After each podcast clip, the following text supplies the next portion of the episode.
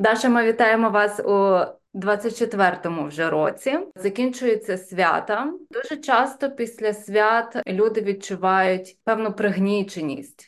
Е, чому, власне, після відпустки, після свят е, люди відчувають себе пригнічено? Велике дякую за запрошення. Так, це вже 24-й рік. Е, дуже складно в це вірити. Виходимо зі свят, і звичайно, дуже багато людей відчувають цю пригніченість. Це майже нормально, бо, по-перше, змінюється наш ритм життя. Бо під час свят, під час відпустки, ми не маємо якогось графіку, так нема структури. Весь день у нас може бути майже вільний. А коли ми повертаємося до нашої повсякденної рутини, треба повертатися до режиму, так і повертаючись до нього, до цієї адаптації, може випнути стрес у нас. Також, звичайно, якщо може відпустки було недостатньо нам, щоб повністю відновитися, то може бути це небажання повертатися до наших обов'язків. Ще можна додати, що повернення до повсякденного життя важко, бо ми е, будемо завжди порівнювати, що у наші свята життя може було більш насиченим, так а коли ми повертаємося до повсякденного життя, воно може відчуватися більш якось нудьгою. Може перший чи другий тиждень люди можуть відчувати цю пригніченість. А як е, справитися з такою пригніченістю?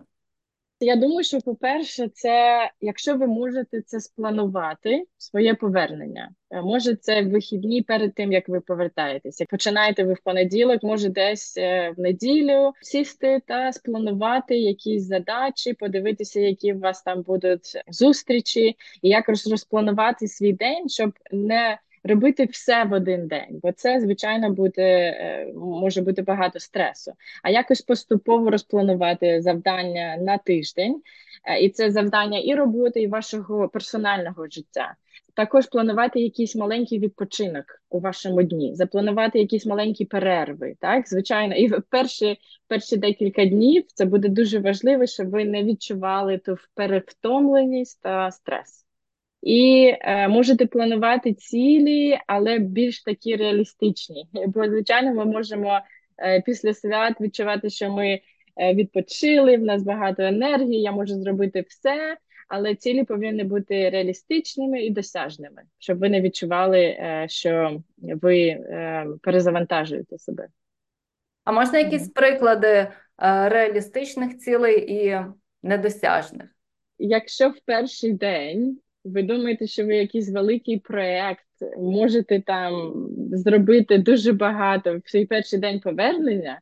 Бо ми, як ми знаємо, ви відкриєте ваш емейл, і там, мабуть, буде може 100 емейлів, е, і і не тільки завдання якогось спаму. І, по-перше, вам треба буде пройти через всі свої емейли, подивитися, тому не плануйте які, якісь великі проекти на перший день. Я думаю, це буде нереалістична ціль. А реалістична це, мабуть, е, перший день просто війти в роботу, е, розпланувати е, завдання, може якісь зустрічі з колегами зі своєю командою спланувати, щоб ви розуміли, хто над чим працює. Це буде більш реалістично.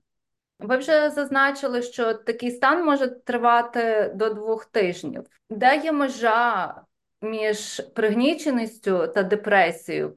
З клінічної точки зору ми дивимося на десь два тижні. Так, якщо за один-два тижні ви не відчули, що ви влилися в ваш режим, те, що ви е, вже у вас є якісь цілі, ви знаєте, куди ви йдете, у вас радість повернулася до роботи, чому ви ходите. Якщо це затягнулося на більше ніж два тижні, то треба вже подивитися, може це переходить у депресію. І е, різниця між пригніченістю та депресією це також пригнічення може відчуватися більше у якійсь одній сфері. Так, Наприклад, я не хочу повертатися до конкретної роботи, до конкретного проєкту. А якщо ми дивимося на депресію, це більше той стан, який е, дуже широко впливає, особисті стосунки. Моє персональне життя і також робота, так тобто депресія буде впливати на майже всі аспекти вашого життя. І якщо ви відчуваєте, що ви втратили також задоволення від життя, від роботи, від стосунків, втратили інтерес, треба подивитися, і, можливо, вам потрібна допомога. Також можуть бути фізичні симптоми, коли це вже впливає і на ваш апетит, сон або така хронічна втомленість може викликатися. Тут треба, можливо, до психолога або каунсела, психологічного консультанта е, буде треба звертатися. І дуже важливо, якщо ви е, бачите або відчуваєте, що у вас вже почалися якісь суїцидальні думки, то тут 100% це вже серйоз, дуже серйозний симптом, щоб негайно звертатися до фахівця. От, власне, е, моє наступне питання щодо звернення до фахівців. Угу. Можливо, не всі люди хочуть це робити, наважуються це робити. Чи може справді фахівець допомогти і як до них звертатися? Якщо ви відчуваєте, що може слово психолог це вже для вас е, приносить якісь стреси, ви відчуваєте, що це забагато. Я би пішла спочатку до вашого е, лікаря, GP, трішки розповіла про свій стан. І тоді вже цей лікар може вам або надати е, направлення, якщо він відчує, що вам звичайно потрібна допомога. Буває, що піти до general practice, до лікаря, це вже вам допоможе і емоційно. І може він е, або вона вам дасть направлення зробити е, якісь аналізи, і ви знайдете, що недостаток заліза це був спричиненням цього стану. Так також нікуди можна не ходити і подзвонити до в Австралії декілька ліній підтримки, наприклад, як Lifeline, так допомога і або Beyond Blue, де ви можете з психологічним консультантом проконсультуватися про ваше самопочуття. І це може бути просто дзвінок на 5 хвилин, або ви можете залишитися і розмовляти трішки довше. Так, але це добре для вас, просто зрозуміти, чи це нормально, що я себе так відчуваю, і це вже може там два тижні або місяць, так щоб почути цього фахівця і сказати вам, чи чи це нормально, чи ні, так для вашого е, стану. Також, звичайно, можна знайти для себе психолога або психотерапевта, або психологічного консультанта, до якого ви можете вже ходити на декілька сесій. Якщо це психолог, ви хочете попрацювати з психологом, то направлення треба отримати від вашого лікаря.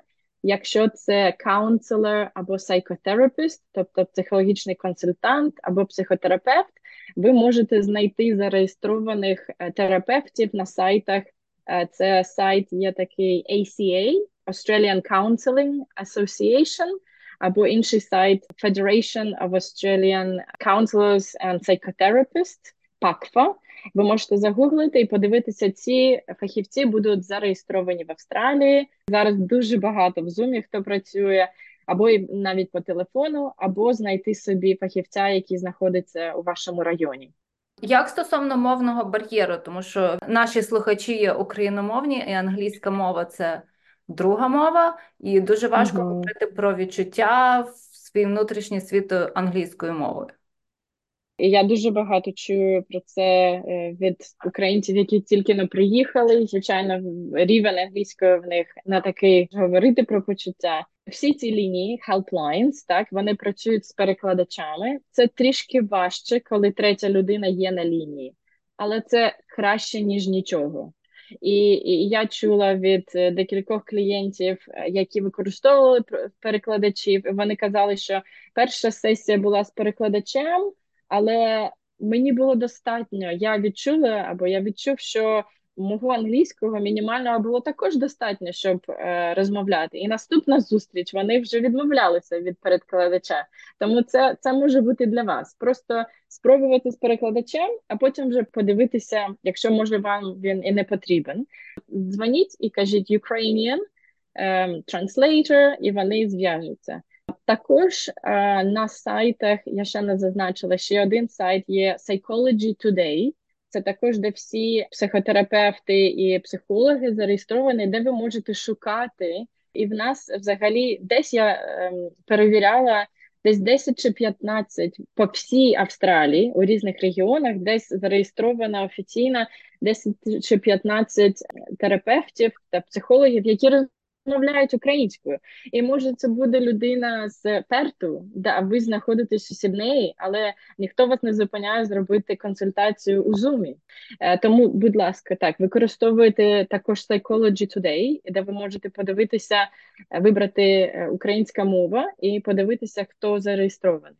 Скільки зазвичай потрібно сесій, щоб справитися з таким станом? Якщо ми кажемо про більш пригніченість і не депресію чи клінічну депресію, навіть декілька сесій буде достатньо. Може навіть і одної сесії для когось, просто щоб зрозуміти для кого, щоб вийти з стану пригніченості, достатньо розпланувати свій тиждень чи свій місяць, і це вже буде достатньо. Так звичайно, для когось е, більш ем, може фізичними симптомами. Е, тут вже декілька сесій або від 6 до 10 сесій. Ви можете вже відчути після одної зустрічі вже якийсь результат. Ви вже дали декілька практичних порад, як себе мотивувати до роботи в новому році після відпустки. Чи можна якось більш детально, якісь такі конкретні поради, що робити, щоб собі самому допомогти?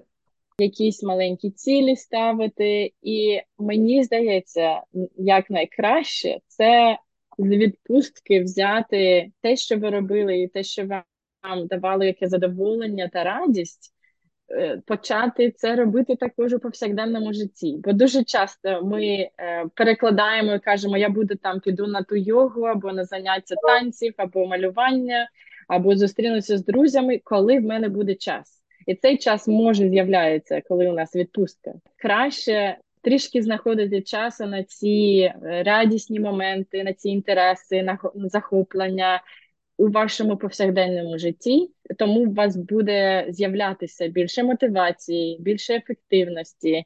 Е, звичайно, заняття спортом це також класно допомагає, щоб знайти мотивацію, енергію в тілі. Що зробити, щоб ця власна робота була радістю?